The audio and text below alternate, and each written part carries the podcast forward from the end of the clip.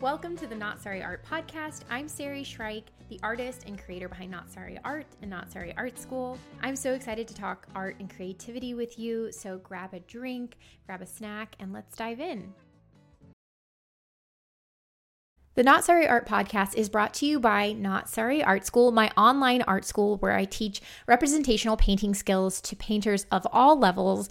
And right now, we are offering a free seven day boot camp I could not be more proud of this free seven day boot camp that I've created.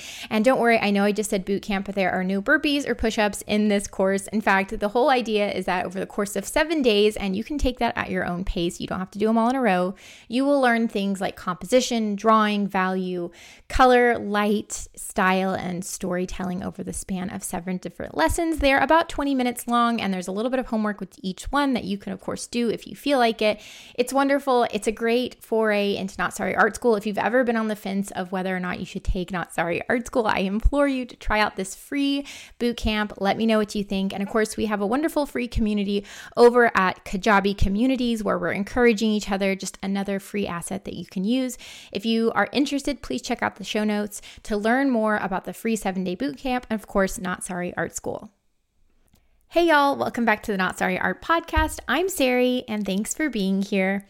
I'm really excited for today's episode as I interview Hayley DeRoche, who's known on the internet as Official Sad Beige. Hayley is a mother, librarian, author, and comedy writer whose aesthetic commentary on minimalism and the popularity of neutral colors for children has made their account Official Sad Beige a hilariously precise satire that exposes the beige trend for what it is an exercise in classism that looks down on the bright colors and accessibility of consumer goods in our society. Official Sad Beige confronts several trends on the internet and consumer culture, including mommy influencers, van life vloggers, and their experiences with motherhood. But their most well known content is probably the role of Werner Herzog, yes, German filmmaker Werner Herzog, who Sad Beige employs as the all neutral spokesperson for kids dressing in browns and beiges, and of course, looking so sad and so lonely. I was really happy to get to chat with Hayley about their popular channel and how children's clothing has somehow become a vehicle for classism, and how both of our work speaks to the trend of inconspicuous consumption that has become another way for the upper class to look down on the rest of society.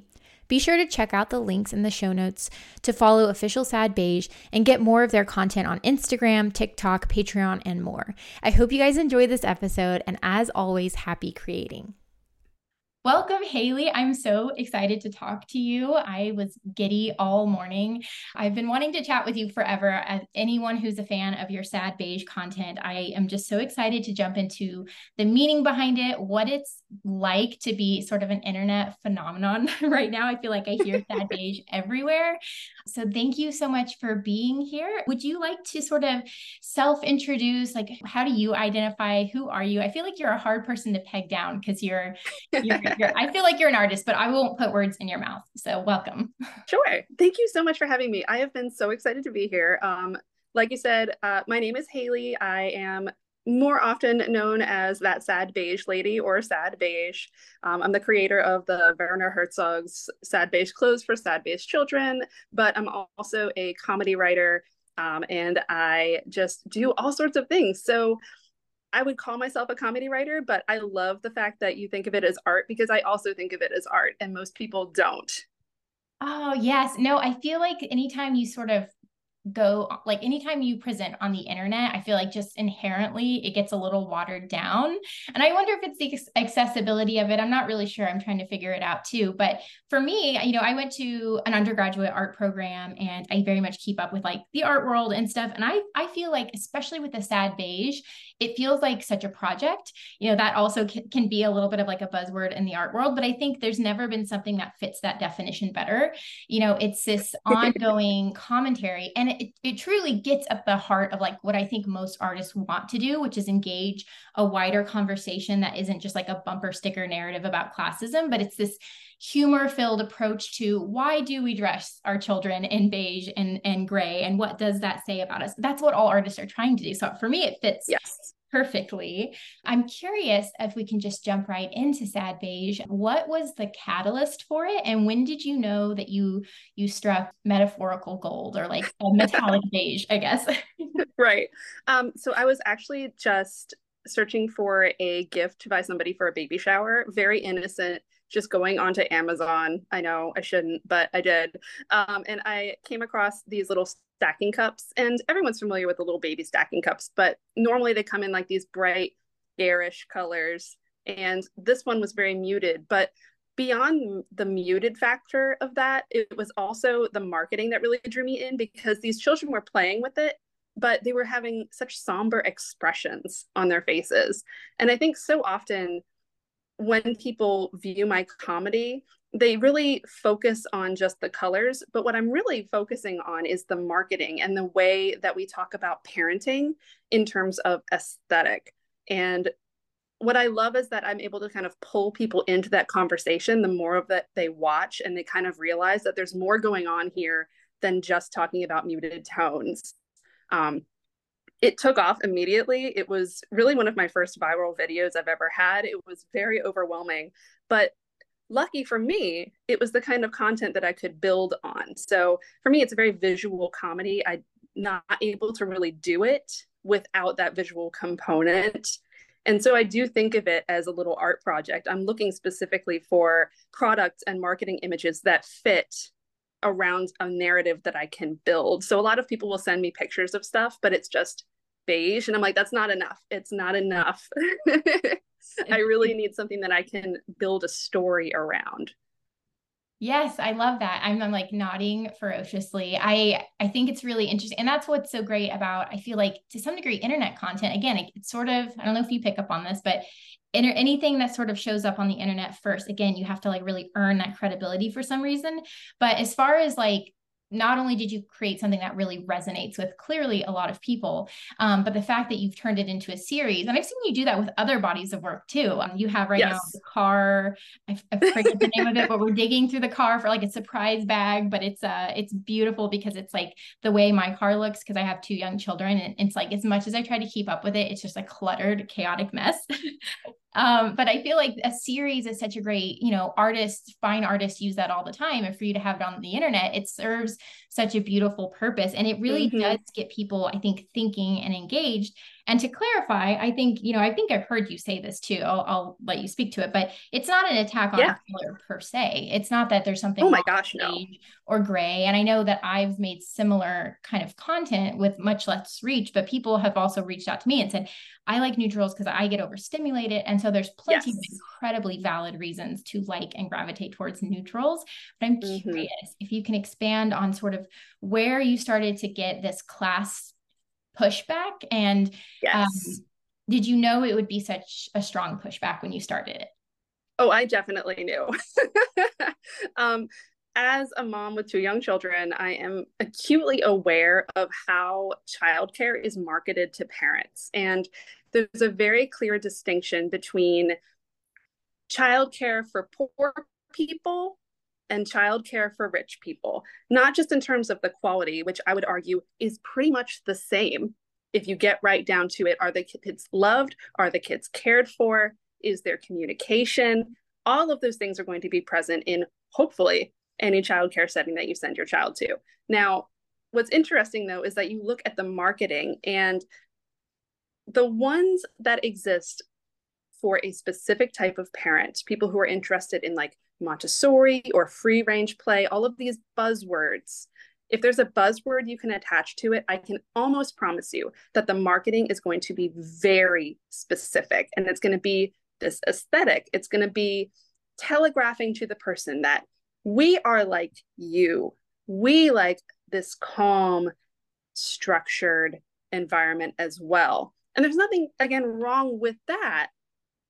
But people start to, I think, cut out other options. They look at the garish primary color place and they're like, well, that place must not be as good because the aesthetics are Walmart aesthetics yeah. or the Dollar Tree aesthetics, which you do so beautifully in your, I love, sorry to go off tangent, but your work of the Dollar Street, the Dollar Tree flowers yeah. is so amazing. And like the the off-brand Barbies, like the colors are so specific to those off brands. And when you juxtapose that to the higher end marketing that I think appeals to people who either like the row or wish they could afford the row.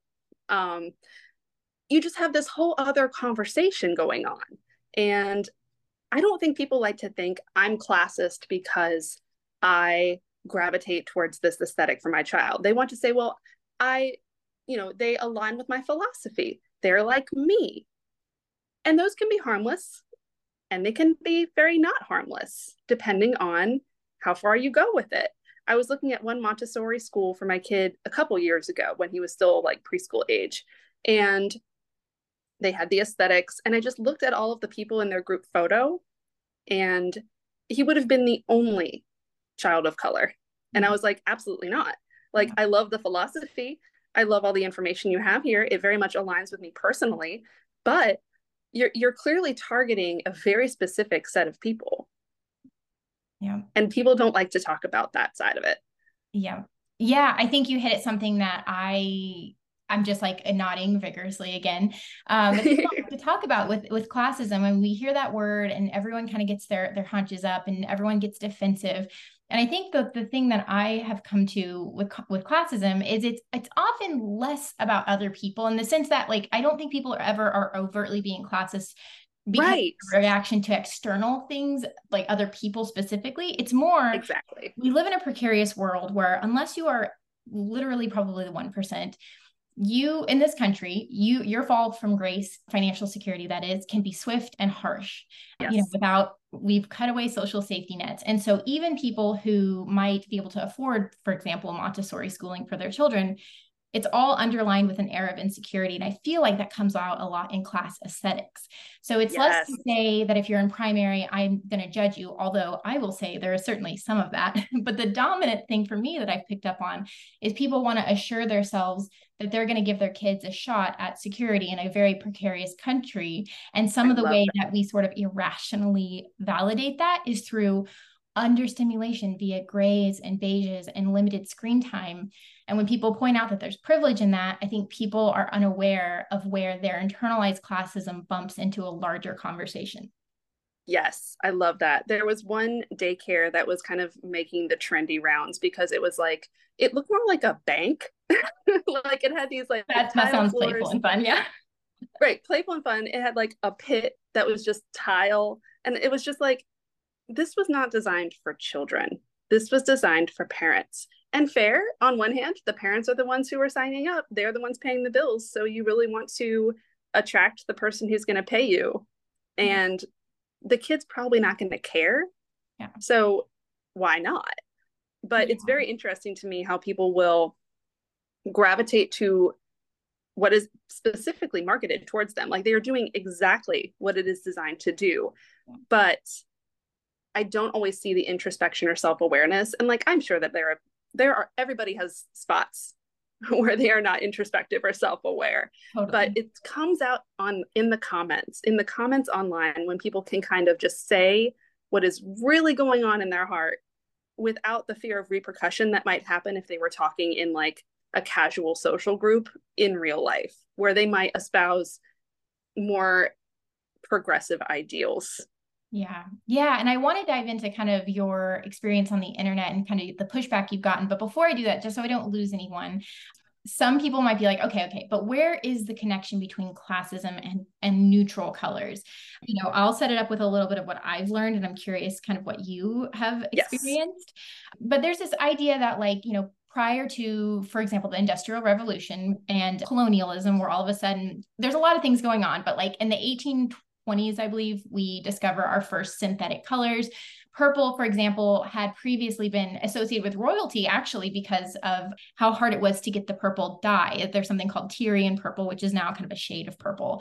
But this color was very exclusive to like the Phoenicians, and you had to like grind up snails. And I think it cost like it's like worth more than its weight in gold. It was extremely expensive.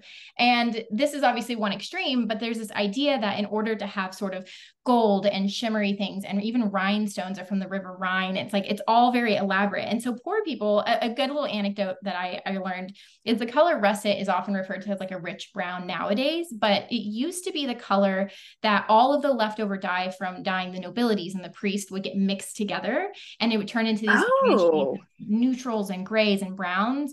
And so russet was the name of the color that the poorest people wore because they wore the poorest inks because it was the you know it's a hierarchy laws. Yeah. So grays i was thinking of potatoes.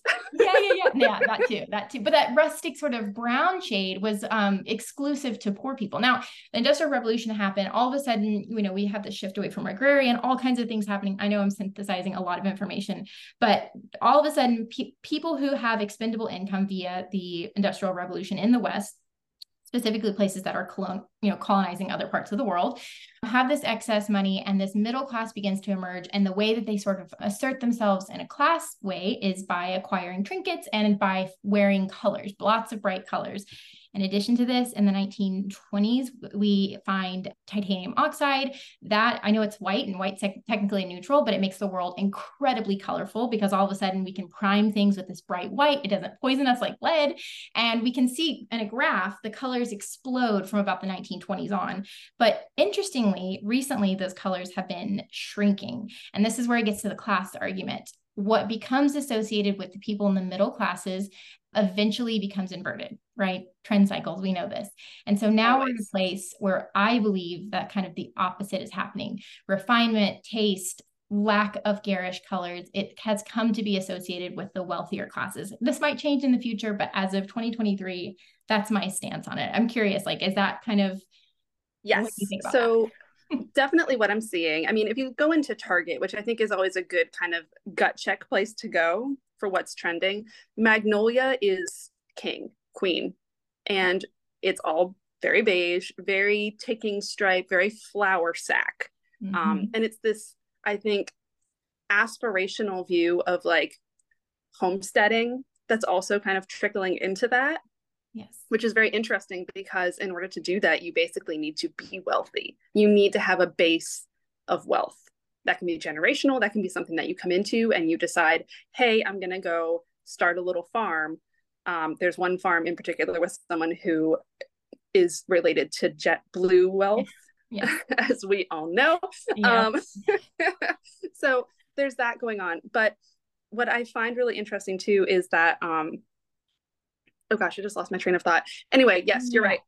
yeah, yeah. No, it's it's yeah. Well, getting back to sort of the homestead thing. So, you know, one thing I come from the Ozarks originally, I live in Texas now. And mm-hmm. so, you know, I rub shoulders with people who are adjacent to uh, farms or either they work on farms or I've got subscription boxes and stuff. And there's this narrative, you know, where you know in, a lot of times you think farming you think of subsistence farming it's actually incredibly hard for someone who isn't one of those big agricultural companies and there are like two or three of them to buy yeah. land and grow and sell produce basically and so you know a lot of people who work through those big companies actually barely survive if they're growing food or crops or you know poultry for like tyson for example um, and oh, if yeah. you want to have like a little subsistence farm if you want to check out from the system if you want to sort of disengage you actually there's a financial barrier to do so and i think that's Incredible. another thing is people sort of assume that like abstaining from bright colors and abstaining from the hectic rat race is like something that you can opt out of. But in america at this point you are financially you cannot do that. And i think that that really stresses people out either consciously or subconsciously when we, we have these conversations around magnolia pearl and this bright color conversation. Oh my god. Oh magnolia pearl. They yeah.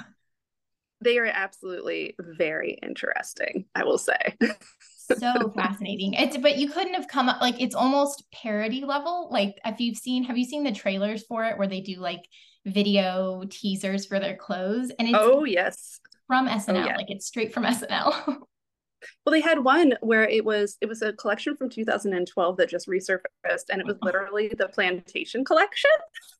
And they're in a field trying to like they're just putting potatoes in like their dresses like they're carrying them around. It's it's so funny and sad at the same time because there are people who are actually working in fields who are not wearing $200 dresses to do it.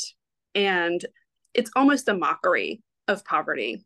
But by doing it in a plantation oldie way i think they they get away with it more than they would if they were like going into a modern tomato field where there are actual children working in america yeah. for like 12 hours a day. Yeah who often don't have the you know the privilege of protected status in the us so they're paying taxes oh gosh, no. they're not getting any benefits. No i mean it's it's i mean yeah completely you know unaware of the actual uh, problem. But i mean that's kind of what i've i feel like you know as someone who grew up in poverty and who went to a private liberal arts university one of the things i sort of notice is that people like to sort of perform their own oppression a little bit you know and it can be very minor. Yes. and a lot of times it's a lack of awareness of what they're doing. They're romanticizing well i had a great grandpa who survived the great depression. And you know it's a sort of you know wanting to be relatable and having struggle. But when you don't have well, it's not that people don't have real struggle, but they haven't had those class consciousness conversations to understand that, you know, my struggle is with you know they haven't oriented themselves yes. in a way it's a yes. long hard conversation to have but um, then you sort of like you perform oppression it feels like in some mm-hmm. way you know especially with i will say specifically with magnolia pearl everyone's doing the best they can but you know to sell a $400 pair of like pantaloons that are tied up with a string just feels incredibly out of touch It, it is. Out of touch is a very gentle way to put it. yes. Oh, the thing I was going to say earlier. Um, there's also a wonderful book that was recommended to me by Interstellar Inter. Uh, Isabella um, Interstellar. Yeah, yeah, yeah. Thank you. I can never say it. yes, I'll put her link in the um, show notes. Yes, yes, yes. She's amazing, and she talks about color a lot in terms of like folk art. So folk art is another way of looking at art that comes from people who don't have much and it's often very vibrant and joyful. And then you look at what's going on with the upper class and it's really lacking that. And i think when we say that this is what's best for children because there have been one or two studies that people have cited to me that say like well the lack of color is really important for children. It creates this calm environment.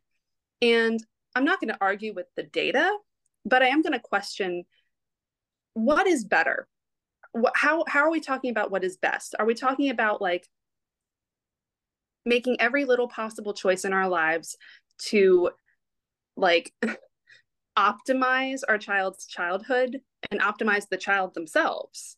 Or are we going to embrace the colors of the world acknowledge the fact that other cultures have really vibrant colorful like customs and artwork that go with their cultures? And are we going to then say, no, the lack of color is better? Because to me, that is really, really problematic. because yeah. it's just ignoring the fact, like it's just saying that it's just color when it's not just color, it's culture, it's your history, it's all of this. And so to say, well, this is better, and like, better by what? 1%? 1% of what? Like, it's not quantifiable. And I think sometimes people go into parenting thinking that if they just make all of the best possible choices at every turn, then their child will be a successful project. Yeah. And I think it's not like that, but we sure like to think it is because that means that we have power and control. Yeah. yeah. When we don't and it's scary it's scary to raise kids i mean you truly don't know you are doing your best but that's all you can do well and i think i love that you connected it back to motherhood because i think that that's another place where a lot of this anxiety stems from is you know with sort of one of my like if I have one enemy kind of things is the meritocracy. I kind of am obnoxious mm. on TikTok to be honest with you, but I I I've read a lot of books on it is my biggest thing. And as someone who sort of, I feel like perfectly fits the archetypical, you know, I, I grew up in poverty, parents struggled with addiction and I pulled myself up by my bootstraps. I'm using massive air quotes there. By to go to college. And now, in hindsight, it's a mixture of stupid luck and huge amount of privilege. I'm I'm white. I am physically able in a lot of ways, and again, very much luck. You know, I am very critical of the meritocracy because one of the yes. things that helped me to succeed was I cut my parents off because they were so toxic that it ended up being an asset. Because a lot of my friends who were way smarter, way more talented than me in every single regard helped their family. They kept working the fast food job and mm-hmm. giving half their paychecks to their family. And you know what? It kept them from being able to graduate. And that dramatically uh, messes with your outcome. And so I think, yes. you know, a lot of people are raising children. We say, okay, well, if I believe in the meritocracy, then I simply have to raise a perfect human without any flaws, and they will earn a good life. When you are critical and aware of the meritocracy and how it's not actually a real thing, you're you're you're the way you view the world shifts. You no longer are like, my kid has to be perfect. You're sort of aware that that amount of perfection isn't actually going to be the thing that gets it just basically all, all, that to say is it puts this enormous amount of pressure on doing everything yes. right as a parent and even down to the fact that you dress them in beige and you don't overstimulate them and it, it right. really is entangled in a lot of different other isms you know yes and yeah. when it goes wrong then you blame yourself even though it going wrong is exactly how it goes every time like the universe is going to do what it does your mm-hmm. kid's going to be who they are. And things are going to happen that you cannot possibly foresee or could have planned for and all of that's just going to happen. And i would hate for people to think well i made the wrong choices and this is my fault. Maybe not i painted my baby's room the wrong shade of beige but it, but it's maybe. bigger than that. It's bigger than that though. Yeah. like it's just it's so hard. And i think once we free ourselves from not responsibility but free ourselves from guilt if we are doing the best we can. That that's really critical. And sometimes that means being like you know what? Maybe this shade of beige would be better for their room. Maybe it would stimulate their brain 1% more. But also maybe not. Maybe it's fine just the way it is yeah, absolutely. Yeah. And I think a lot of that pressure, you know, I think you mentioned earlier kind of like stimulation. It brings me to kind of another mm-hmm. one of my axes to grind, which is that a lot of times, sorry, I have a ton of them. A lot of times people feel so much shame about like that they can't curate their children's life in the best way. And I see, you know, a lot of people getting really frustrated with parents who put their kids on screens. Well, you know, one of my biggest struggles right now is we are in a childcare crisis. My husband had to quit oh my gosh. during the pandemic because we were, we had to yeah. flip a coin. One of us gets to choose our job. Yeah. We have to watch our kids. Right. Um, and so with that, you know, we had you know i try to limit screen time because again it's that it's that line between like doing the best i can knowing mm-hmm. that like an enormous amount I, I grew up on tv i don't know how i'm a oh, person. oh, same. more time with my tv than my parents honestly. But i but i during the pandemic like we had to do basically in order to get orders out and to keep up with everything two or three hours of our kids watching tv and we still like i still feel a huge pang of guilt. And i've done a lot of the work of like listen, you know, if you don't have childcare and your option is being frustrated with them or them peacefully watching Paw Patrol and, you know, in the front room where they're safe, like that's going to have to be what you choose. And I think it's it's a good like example of like the the thing that parents are sort of feeling stress about when it comes to I know it's just like an aesthetic extension of it to like want beige and yes. neutral and wood toys as opposed to battery powered toys. Mm-hmm but i think it gets to that like that point of like i have to be the perfect parent in a world with like almost no support for parents. Yes. And i think some of it also goes back to almost like the homesteading thing if you think about it because if we are putting like homesteading simple living all of that on a pedestal without saying it necessarily that's stuff without screens because did they have screens in Little House on the Prairie? No. So we're basically equating sc- screens now with people who can't do that.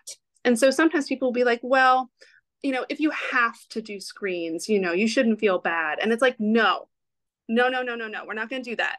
We're going to say it's fine. The kids are going to be all right.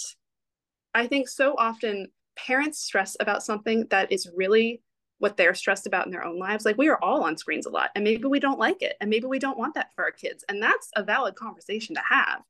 But I think so often we make it into this like this thing where if you put your kids on screens, you're depriving them of their childhood because they should be out running barefoot through a field.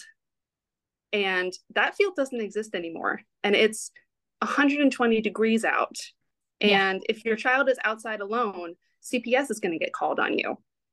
Yeah. So here we are. it's very yeah. complex. And I don't think it's that way for everyone, but so often I feel like the conversation ends with it's okay to put your kids on screens if that's what you have to do. And I just want to be like, it's okay, period, dot. It's fine. The kids are all right. They're going to be okay. We're probably doing much more damage to them in other ways. And by keeping the conversation on screens, we can avoid talking about like the childcare crisis or the fact that schools don't have teachers, that kids are going a full year with a substitute who's not trained. Yeah. But if we just keep focusing on screens, then we can feel like we have control. well, and I think it beautifully said. And by the way, I'm gonna like cut that out and put it on repeat in my studio. what you said about the screens because that is incredibly helpful to hear. But I, you know, it comes down to I think what a lot of our, you know, I, especially with parenting, I'll just say that struggles are, which is this rugged individualism versus collectivism. Like it's yes. just become so convinced that to do something about like for example, gun legislation, you know, mm-hmm. that, that is impossible. But you yeah. as a mom, you can run a house and run a job and do this and do that and do that. That is possible. Running you to the point where you mess with your health and your mental health and you're yes. running into the ground. We would rather choose that option, um, including ourselves. I'm, I'm saying this as, yes. as much yes. conditional as anything else, um, than to say that we're going to do something. And then to be fair, it is hard to know what to do and where to start. We've, we're, you know, yeah it's hard to know how to even what, change those things. What do you do when yeah. everything is gerrymandered? When people will be like, "We'll vote them out," and it's like, "That's fine, we vote them out," but the NRA just buys the next guy. It's like whack a mole. I mean, you can't with the system as it is right now. We can't win. We are hamstrung, and so I've been a part of Moms Demand Action for a couple years now, and it's great, but it doesn't really feel like I'm doing anything because nothing changes, and does writing cards to affected cities really help? Not really. I will say, I yeah, and I I totally agree and get that. I will say, I think that there's a helpful thing to even just like if your first step is like shifting the blame a little bit away from self and a little bit out. And I know that, yes. that that's like a cardinal sin in our culture. It's like, you know, victim mindset, own up, take your responsibilities. Yes. Believe me, I hear that. It, it's hard voice to turn down.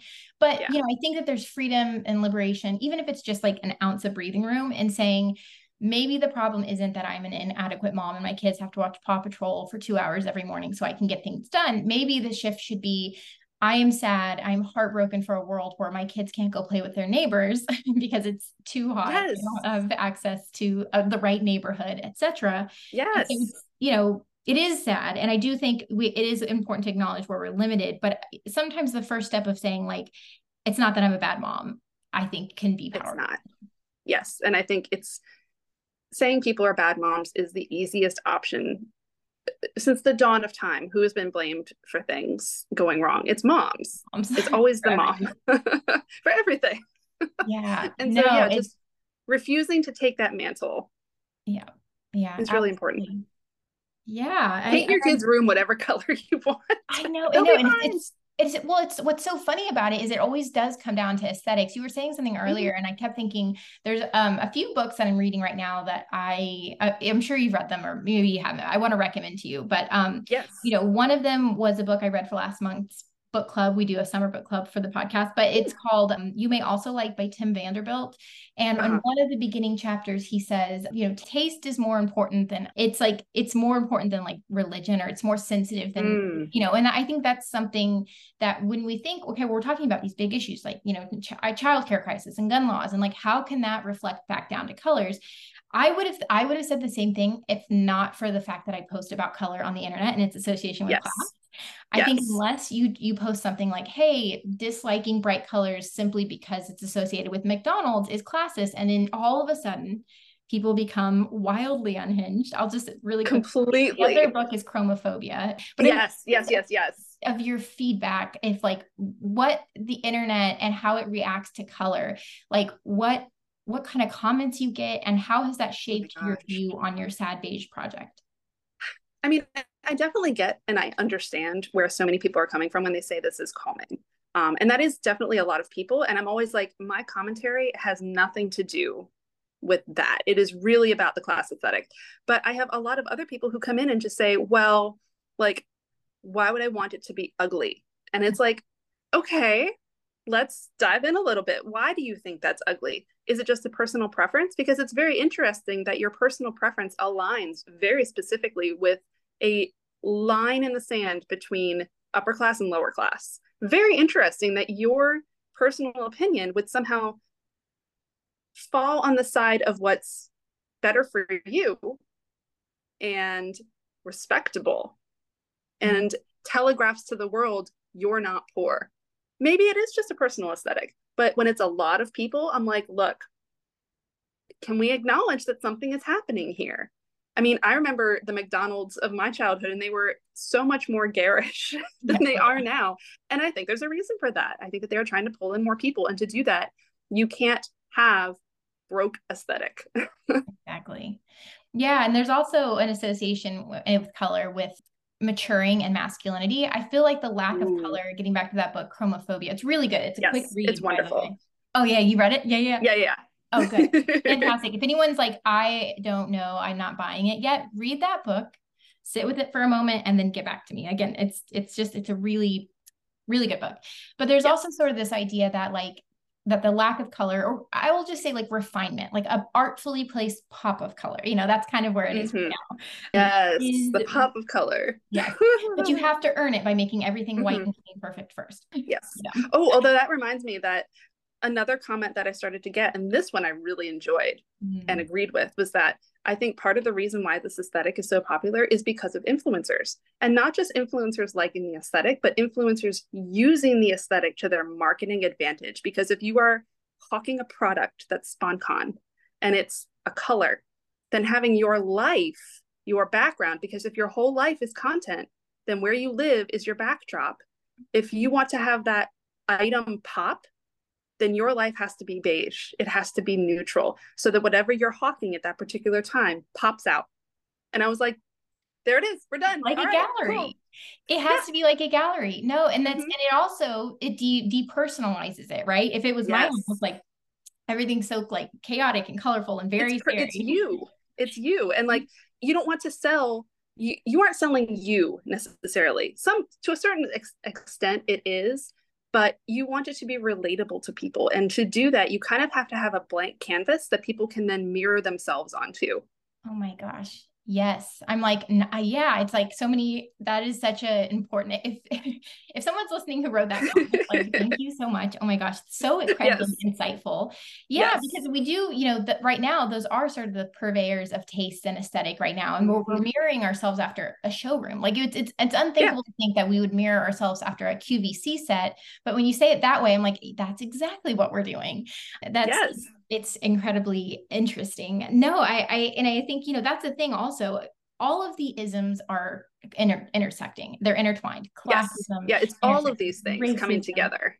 And colonialism. And yeah. And so, you know, with the idea of, you know, even as an artist, the fact that I sort of refuse to give up the bright colors and more specifically pink has shown up as sort of I would say maybe a detriment to my work in the more conventional sense that it's I, it's my worst phrase that I, I, can't stand is like let me ask my husband. I've gotten so many to the finish line and then like completely gotten vetoed by a husband. But you know, there's also this idea that like uh, artwork is lesser if it's associated with femininity and childlike thing, and all of those things yes. are more colorful than their masculine and adult counterpart. And I think sometimes the childlike thing. I'm curious what you think plays into it as well because it's this idea that you grow out of colors that you reach a sophistication that the natural progression is that yes. one day you will no longer have the taste and that sort of inherently becomes a marker of good versus bad in a subconscious way mm-hmm. and i wonder why it's trickled down to toys i know you mentioned earlier that a lot of it's more about parents but you know why would we live in an era where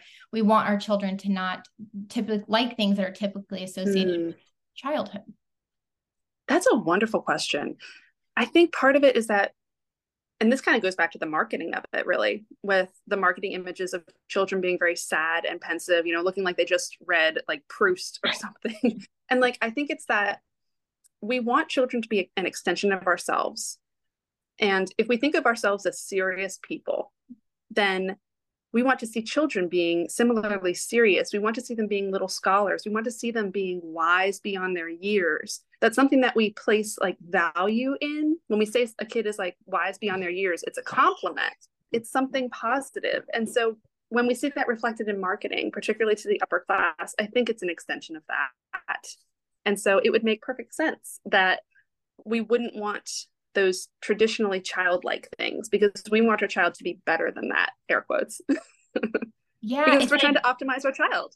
Yes i i love that and i'll to kind of you know summarize what I, I take from that is it's almost like we've reached a point where we need a certain level of you know exceptionalism from our children that so yes. because of the growing wage gap because of the fact that most of us are paycheck to paycheck and i, I will put the oh, statistic somewhere but the vast majority of us couldn't afford a $400 emergency Nope. because that is the, the, norm. We almost, it's almost like we're projecting exceptionalism onto our children.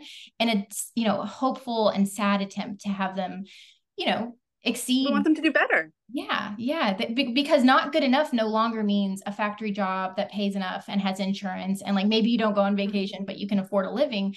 To be yeah. a statistical average now means that you won't have your needs met, and nobody wants that for their children. And I think that, yes, you know, to bring it all back to the kind of beginning, that that's where like I think the seriousness of what you're doing. You know, it's like you can say, oh, it's just color, but it it, it is that deep. yeah. I mean i'm, I'm ribbing a lot. Like yeah. i like to think that I'm, I'm talking about a lot without necessarily saying it when i when i do that kind of thing. But yeah like and i think it's a very good approach to go with. I really love what you just said because it really is gentle to parents because we are anxious and we are responding to that anxiety and we are not trying to harm our kids. I don't think anybody is making decisions that they're like you know what? This is going to be bad for my kid yeah, I, yeah. nobody yeah, totally. is doing that. Right. Like and so I think that being gentle to parents is important. And that's probably something I should do more of or be more explicit about is that because so many times I've been interviewed and people are like, Are you making fun of them? And I'm like, No, I'm making fun of the marketing. Yes. No, I, I never get that from your work. I, I feel like you, you, I mean, I maybe just because I watch every single one of your videos, but um, I, I never get that. I get that it's critical of like what they're trying to sell us, the story that they're trying to sell us. That like it's not yeah. through community and making you know public safety nets for our future generations. Right. That it's you know picking beige clothing. And I think if you look a little bit past the like silly marketing of it all, I think it's very clear in your work that that's that's exactly what's happening. But I think also parents are punching bag bag. So maybe it's a sore oh, subject oh, gosh, yeah. people and they lose the nuance. Yeah. And I think sometimes people watch two seconds of it and then comment, which is what we all do sometimes. Totally. so totally. no shade. Yeah, and I want to bring it to kind of the last question. Again, I could chat with you yeah. for five hours straight, but to preserve your time, um, you know, I I want to talk a little bit about how like basically just like fangirl and give you like a tremendous amount of respect. I, I think you are oh, so genuinely a, like an artist and I love the projects you're doing. And I could only dream of having that kind of impact. I've heard sad beige throw around everywhere, like on TV shows. I hear it all the time. And I'm like, you have perfectly wild something. It's a, it's amazing. I put it on your CD. It's so weird. So good. Um, I, I'm curious if someone is like, you know if, if if they're a mom or there's someone who feels a little bit like left out of like being an artist they don't maybe they don't have an art degree or maybe they do and it doesn't feel right or I, you know whatever reason yeah. and they want and they feel the desire to kind of start a series or a project but it's mm. not a painting and it's not a sculpture it's through the medium of social media do you have yeah. advice for someone who wants to take himself seriously but also yes. wants to use that particular medium to to start a mm. project so I've been a creative person for basically my whole life. I did an undergrad in um, English, but also creative writing. So I've been doing this for a very long time. And I will say, one, just put it out there and you will refine as you go. You are never going to put out a fully perfect piece of work every time. I mean, I post silly stuff and then a day later I'm like, wow, that was the worst possible thing you could have created. Why did you do this? And it's like you just have to keep moving, keep creating. And don't let what is it? Like don't let perfect be the enemy of the good or maybe it's like don't let good be the enemy of perfect. Either way like yeah. just keep creating because that's how you wind up like you just you kind of riffing. Really all i'm doing is riffing. And when i hit on a riff that works i'm just kind of jamming around and figuring out and noodling until i find out what works. And i do that with writing too. I've done a lot of like lists for mcsweeney's. Yeah. and the reason i do lists is because visually it's very fun for me to see which order I should put these things in and not only how they sound in a particular order, but also how they look. Like I have a very specific arc that I'm looking for. I want it to kind of ebb and flow.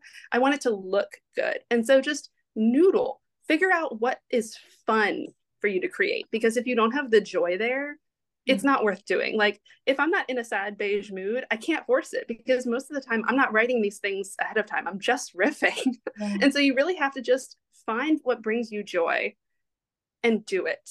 And don't worry about it being perfect because everything I put out, I look back on and I'm like, that could have been better. That could have been funnier. You should have said this. You should have said that. And I'm like, well, next time. And it's okay because the stakes are so low. like I'm just goofing around. Um, and so that's my advice to just do what brings you joy and noodle around and you'll hit on it eventually. Oh, that is so good. That's I feel like every creative person can totally take something from that.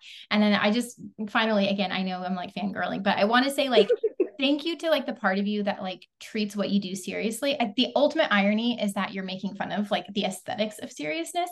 But I wanted to say like thank you because like taking seriously doesn't mean gray and button down and shoot no. suit collars and taking seriously means showing up over and over. Like I think of parenting. The most serious thing you can do is be incredibly yes. consistent in your children's life. But that's not always yes. messy buns and like armpit stains. Yeah. It's just it's gnarly, but it's like it's the serious thing. And I feel like with your art art projects, I'm totally going with that. I'm totally calling it that. With your art, I feel like you know, there's so much working against you in the sense of being taken seriously, even just oh, like gosh, yes. presenting person on the internet. Like there's so yes, much. Yes, I was gonna say, I'm like, first of all, first of all, I am not like traditionally pretty, which is a huge barrier in a visual platform. Like I know, and it's like if you say it, then people are like, well, you just have you just aren't funny, and I'm like, sure, yeah. Yeah, but also there are other algorithmic forces that are not a fan of me mm-hmm. because I don't have the face of people who are pretty. And yeah, so you have not only just being yeah. a woman, a she, they on the internet, but you also have the aesthetic of who I am working. And so, like, again, like for a creative person, I would say it's you might face that. Don't worry about it. Just do it anyway. Because if you have something to say, you're never going to be the right version of you for the algorithm I mean, I guess I could use a filter and make myself look like somebody else. but then you get clocked on the filter. There's literally exactly. I mean, they're exactly. dragging Margot Robbie right now. So like literally. Oh my God. Right. And like that, honestly, I'm just like, okay, I'm just going to have my face and my face is my face. Yeah. And like, it's very funny to me though, because I had someone comment the other day because I've been doing more front facing camera work than I was with Sad Beige. Yeah. Um, where it's just my voice. And so I had someone comment and they followed me to several videos to post the same comment. So I was like, this is very specific. Yeah. They were like, I don't come on this app to watch a 34 year old mom try to be funny. Oh. And I oh. was like, it, let me tell you, it rattled in my head for weeks. It was like a mantra. And I was like, how dare they? How dare they? they don't come onto this app 34 year old mom trying to be funny. Like and so suddenly i was just like i think i know what's going on. They saw my face. Mm. they liked it because they they commented they were like i liked the sad beige stuff. And i was mm. like you like the sad beige because you could pretend i was anyone. I could be who you thought i was in your mind. Apparently an octogenarian german man. Oh that's apparently better. Oh, people are so wild on the internet, but you have yes. to, I, know you know this. You just have to let it go because you can't be perfect for everybody. There's always going to be that person who follows you around and is like the worst demon in your head. And yeah. once you can just turn around and be like, oh, I see what's going on, then it kind of diffuses them. Yeah. Like they, it doesn't have the power on me that it had over me yeah. before once I was able to realize what was, I think, really at the heart of it. And I mm. don't think they were aware that that was the heart of it.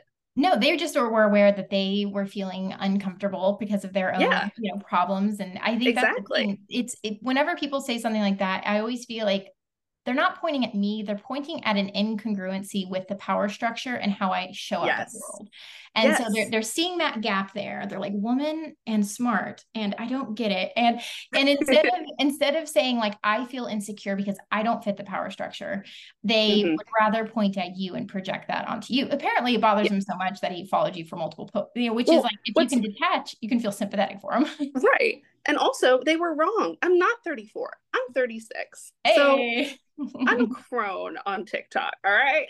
Yeah. No, don't worry. I want to be like the average age right. is like 15. Yeah. get it right, please.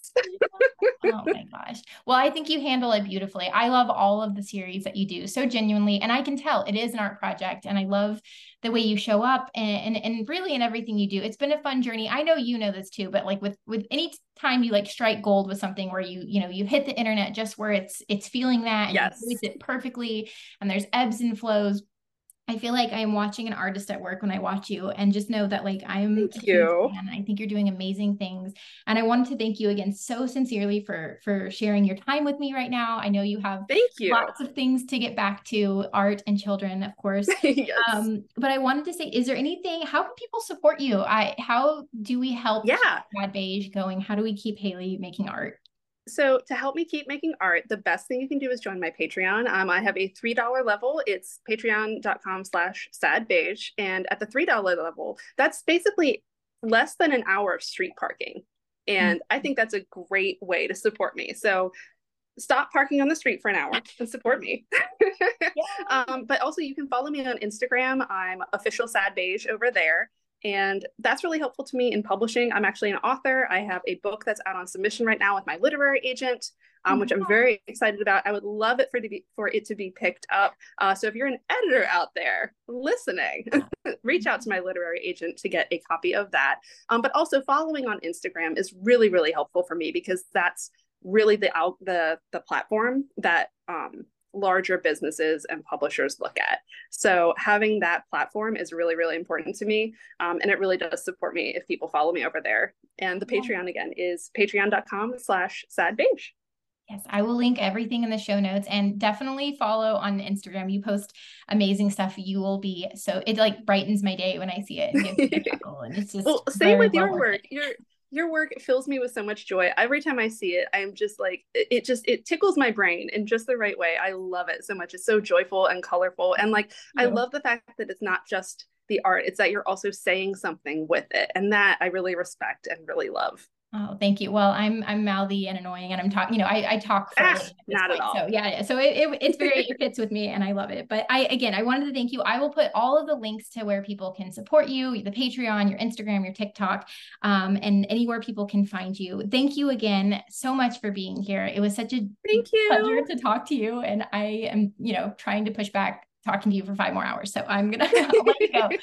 But um let's stay in touch, okay? Yes. Thank you so much. This was so much fun.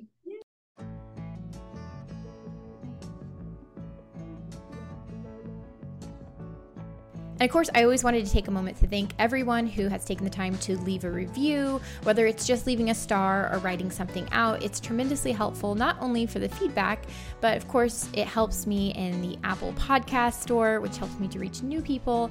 It's wonderfully helpful for a podcast in its first season, like the Not Sorry Art podcast.